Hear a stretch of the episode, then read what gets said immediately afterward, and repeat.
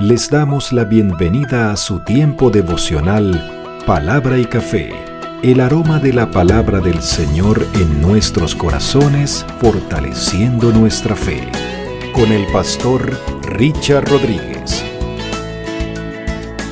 Por R12 Radio, más que radio, una voz que edifica tu vida. Bienvenidos.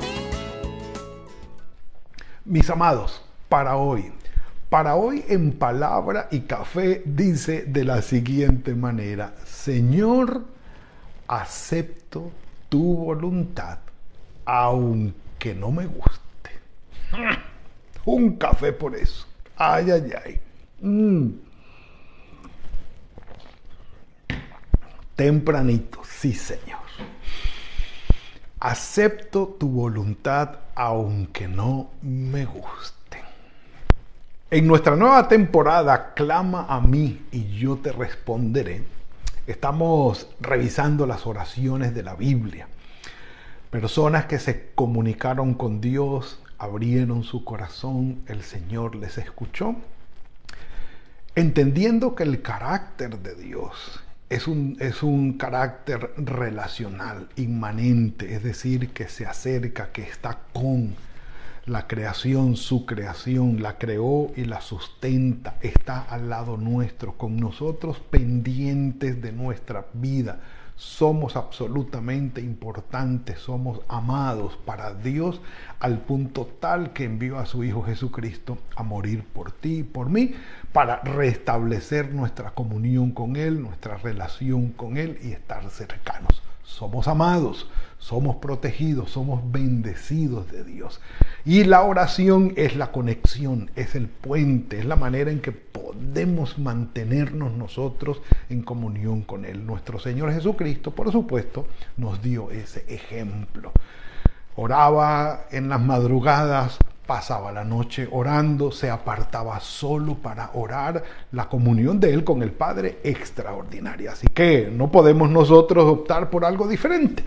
Y por eso esta temporada de Clama a mí y yo te responderé para fortalecer, para animarnos, para estar pendientes y avanzar en nuestra vida de oración, pasar tiempo exclusivo en intimidad con el Señor, orando, hablando, arrodillados, postrándonos delante de Él. Por favor, eh, que eso fluya desde nuestro corazón. Dicho esto, dicho esto, y valga la pena un café por eso que acabamos de decir. Mm. Mm. Hay que beber hoy mucho café porque esta taza está muy grande. Mis amados, quiero presentarle los que, lo que a mi juicio, y, obviamente tengo que hacer la claridad, podría ser el Getsemaní del Antiguo Testamento. Diría que un café por eso, pero ya hemos tomado mucho. Esperemos, esperemos. El Getsemaní del Antiguo Testamento podría estar en Deuteronomio capítulo 3, versículo 23 en adelante. Deuteronomio capítulo 3, versículos 23 en adelante. Una rápida ubicación eh, de contexto y geográfica. Al final de los 40 años en el desierto, Moisés, eh, ¿cómo se llama? Pastoreando el pueblo y toda la cosa, ya llegan al momento en que deben pasar al otro lado. Ya eh, Moisés oró por Josué, ya prácticamente lo nombró como su sucesor, lo ungió, lo presentó ante el sacerdote, ya la gente sabe que una vez Moisés ya no esté más de 120 años de edad, próximo a morir, quien va a tomar las riendas o la batuta del asunto va a ser Josué. Pero entonces eh, Moisés, con el Deuteronomio, en dos sermones, reúne al pueblo y en dos sermones les relata de nuevo la ley del Señor. Porque esta nueva generación que se levantó, pues fue la generación que nació en el desierto. La generación que salió de Egipto había muerto en el desierto. Pero esta nueva generación no quería estar en el desierto, sino que quería entrar a la tierra prometida. La generación anterior no quería estar en el desierto y no quería estar en la tierra prometida porque tenía miedo y prefería morir en el desierto o regresar a Egipto. Murieron en el desierto. Listo.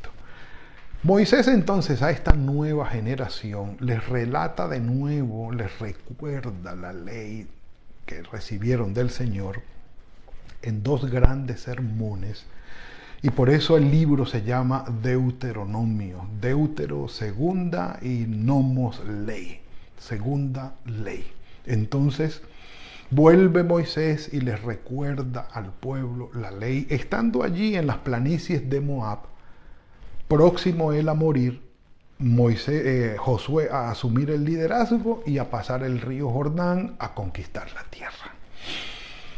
Entonces ya en sus últimos momentos, en sus últimos días, eh, recuerda Moisés y les relata al pueblo qué había pasado, que, lo, que él había hecho, lo que él había hecho y, y está recordándoles varias cosas allí, varios eventos en el capítulo 3, pero en el versículo 23, Moisés les recuerda lo que el Señor le había dicho a él de que no iba a entrar a la tierra prometida. Y miren cómo lo hace, miren cómo lo hace. Versículo 23. En aquel tiempo, en aquel tiempo, oré al Señor y le dije, Señor Dios, tú has comenzado a mostrar a tu siervo tu grandeza. Dice, y tu mano poderosa. Porque, ¿qué Dios, dice, hay en el cielo o en la tierra que haga obras y proezas como las tuyas? ¿Qué, ¿Qué, Dios hay como tú que haga todo esto? Es una pregunta retórica, por supuesto, porque entendemos que nadie hay como tú, nadie hay como tú. Pero miren la petición entonces. Pase yo, te ruego, y vea, ni, ni, siquiera era para quedarse, y vea aquella tierra buena que está más allá del Jordán, y aquel buen monte, y el Líbano. Como diciéndole, Señor, ¿quién hay como tú? Todo lo que has demostrado es para que reconozcamos que realmente tú eres Dios, que no hay nadie como tú, no, hay otro como tú, Señor. Y, lo has demostrado y, yo lo reconozco. Pero yo te pido, Señor, dice, te ruego, te ruego, que vea yo aquella tierra buena que está más allá del Jordán. Señor, yo quiero entrar, yo quiero ir, yo quiero ir dice, aquel buen monte, muy, muy probablemente se refería o al monte Moriah o, al monte ah, el, Hermón, no sabemos, pero aquel buen monte y el Líbano, y el Líbano. Pero el Señor se había enojado contra mí a causa de vosotros, dice Moisés. O sea, nosotros hicimos enojar, al Señor. Y concuerda muy bien esta propuesta o esto que está diciendo Moisés con la propuesta de la solidaridad, la teoría de la solidaridad de Moisés con el pueblo, con la generación que murió en el desierto, eh, para quedarse allí y no entrar a la tierra prometida. Aarón ya había muerto, él podía entrar, pero dicen en solidaridad con el pueblo y Dios como que estaba enojado con todos, incluido eh, Moisés, porque tanto el pueblo le reclamó a Moisés como Moisés le reclamó al Señor. ¿Qué, haré, qué, qué voy a hacer yo con este pueblo, Señor? Poco falta para que me apedren. Y al parecer las palabras y la actitud, y no solamente esa, sino otra, que le voy a mencionar ahorita, eh, le dijo, hizo tomar la decisión al Señor de que Moisés no entraría a la tierra prometida. Y dice, pero el Señor se había enojado contra mí a causa de vosotros, versículo 26, capítulo 3 de Deuteronomio. Por lo cual no me escuchó, no me escuchó el Señor. Y dice Moisés, sino que me dijo, basta, basta, no me hables más de este asunto. Sube a la cumbre del Pisga, que era la misma línea de, de, montaña, la misma línea montañosa, donde estaba también el monte Nebo. Alza tus ojos hacia el oeste, hacia el norte, hacia el sur y hacia el este. Mira todo, contempla desde allí toda la tierra. Alza tus ojos, mira, mira toda esta tierra, porque tú no pasarás el Jordán tú no vas a entrar allí. Ay, mis amados, un café por eso.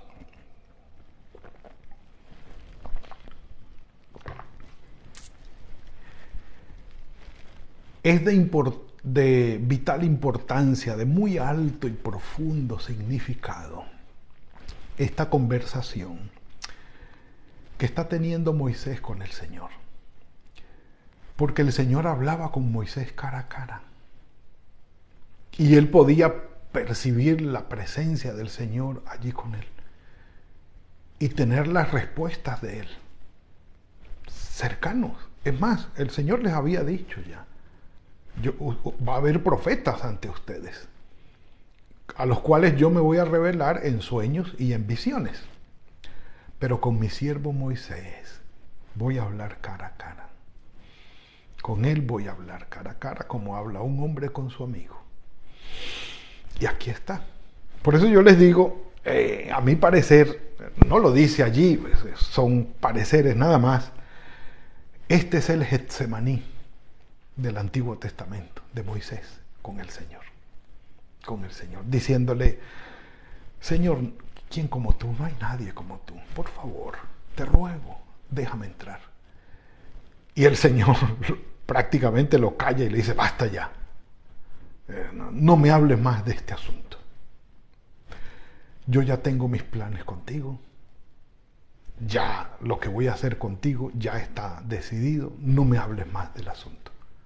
Cuando Dios dice que no y soberanamente nos manda a callar, como diciéndonos, no me ruegues más por esto, no ores más por esto, ya mi decisión está tomada y tú la conoces. Por favor, no me hables más de este asunto.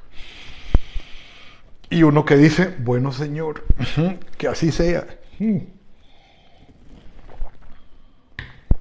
No sé qué estaría sintiendo Moisés en su corazón. No sé si alcanzo a pensar, bueno Señor, tu voluntad es buena, agradable y perfecta, y de las tres es buena y perfecta, agradable, no porque no me está gustando mucho, pero bueno, por fe yo la asumo, por fe yo la asumo. No, no. Instruye a Josué, versículo 28, anímalo. No sé con qué fuerzas iría, fortalécelo, no sé con qué fuerzas iría, pero porque Él es el que va a pasar delante de este pueblo y Él les entregará la tierra que verás. Y nos quedamos en el valle enfrente de Bet Peor. Y Dios dijo que no. Dijo que no. En números 20, 12, nosotros podemos leer cuando el Señor le dice tanto a Aarón como a Moisés, y, obviamente a Moisés, le dice, toma la vara, reúne al pueblo, y así como, eh, perdón, reúne eh, al pueblo y háblale a la peña, números 20, 12, y tendrás agua. Y Moisés se fue enojado. reunieron junto con Aarón al, al, pueblo. Y Moisés les dijo, eh, dice, oíd ahora rebeldes, ¿haremos salir agua de esta peña para vosotros? ¿Haremos? ¿Haremos? ¿En serio? Dice, Moisés golpeó la peña, no le habló. con su vara dos veces, no le habló, sino que la golpeó. Brotó agua en abundancia y bebió la congregación y sus bestias. Pero el Señor le dijo a Moisés y a Aarón, por cuanto ustedes no creyeron en mí para santificarme delante de los hijos de Israel, por tanto, ustedes no van a entrar con esta congregación en la tierra que yo les he dado. Sí, Señor, un café por eso. Así fue. Y ahora se acerca un tiempo después Moisés y le dice, Señor, te ruego, déjame entrar. Yo quiero ir y ver. Quiero ir a esta parte, quiero ir a esta otra. Y el Señor muy radical y firme le dice, basta ya, no me hables más de ese tema. Tú sabes que no vas a entrar. No vas a entrar. Instruye a Josué prepáralo, anímalo, porque la tarea que le toca es fuerte.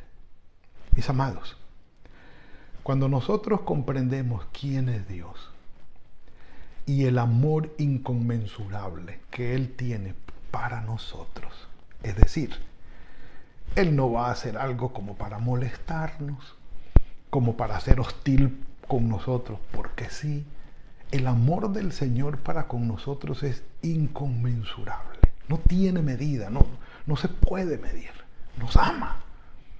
Entregó a su Hijo Jesucristo por nosotros. Nos amó de esa manera y sigue amándonos. Un no del Señor es total y absolutamente aceptable con todo el corazón. Listo, Señor. No entender que el no es lo mejor y aceptarlo con gozo es una deposición, es una es bajar el ego de nuestro trono y hacerlo en un lado y decir, "Señor, tú eres el que estás a cargo, no el ego mío. Yo quiero esto, Señor, pero yo sé que la voluntad tuya es mejor que los deseos que yo tengo."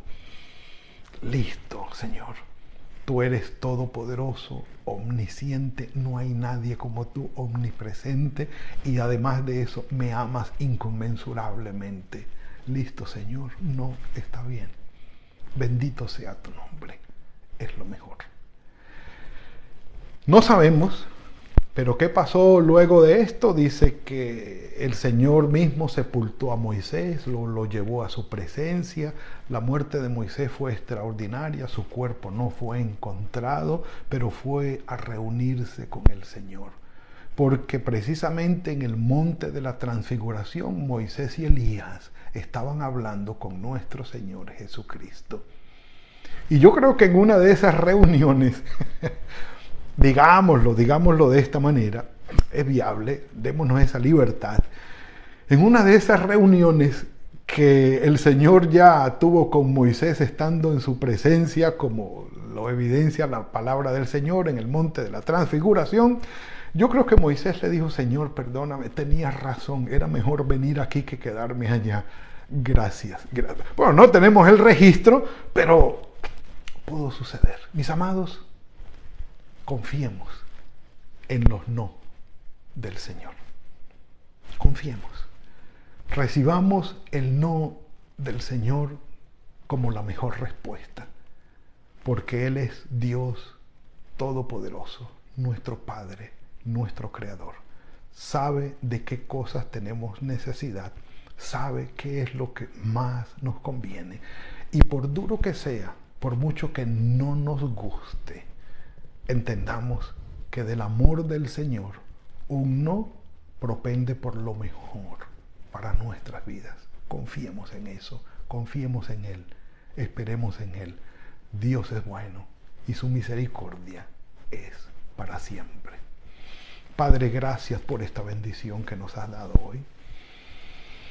Tener un no de tu mano por respuesta para nosotros, sí, puede que no sea agradable para nuestro ego o por los planes y propósitos que tenemos nosotros, pero tú eres Dios, tú eres Dios. Y reconocemos, Padre, sin lugar a duda, que nos amas inconmensurablemente. Bendito sea tu nombre. Señor, ayúdanos a aceptar con gozo y paz en nuestro corazón un no por respuesta de tu mano, porque sabemos que tu voluntad, tus planes y propósitos son mucho, mucho, mucho mejores que los nuestros. Que haya paz y gozo en nuestros corazones al recibir tus respuestas y al percibir en verdad que nuestras vidas están en tus manos, que tú nos amas y nos guías con tu bendición. Dejamos el resto del día en tus manos, el fin de semana está en tus manos, que podamos permanecer en familia, ir a la iglesia, Señor, en familia y recibir ese alimento espiritual y la hermandad, el alimento de la hermandad entre nosotros. Guíanos, Señor, y guárdanos. En tus manos estamos. En Cristo Jesús. Amén y amén. Mis amados, ha sido todo por hoy. Recuerden, el lunes no hay palabra y café. Nos veremos el martes. Por hoy, que el Señor los bendiga, los guarde, que haga fructífero el trabajo de sus manos, que llene de paz y de gozo sus corazones.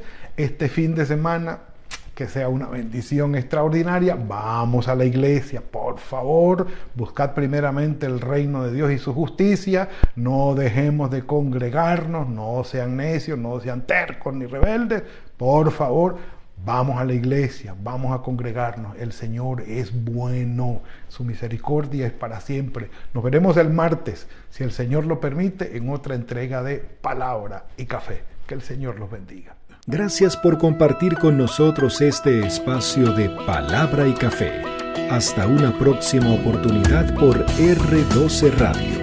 Más que radio, una voz que edifica tu vida. Que Dios les bendiga.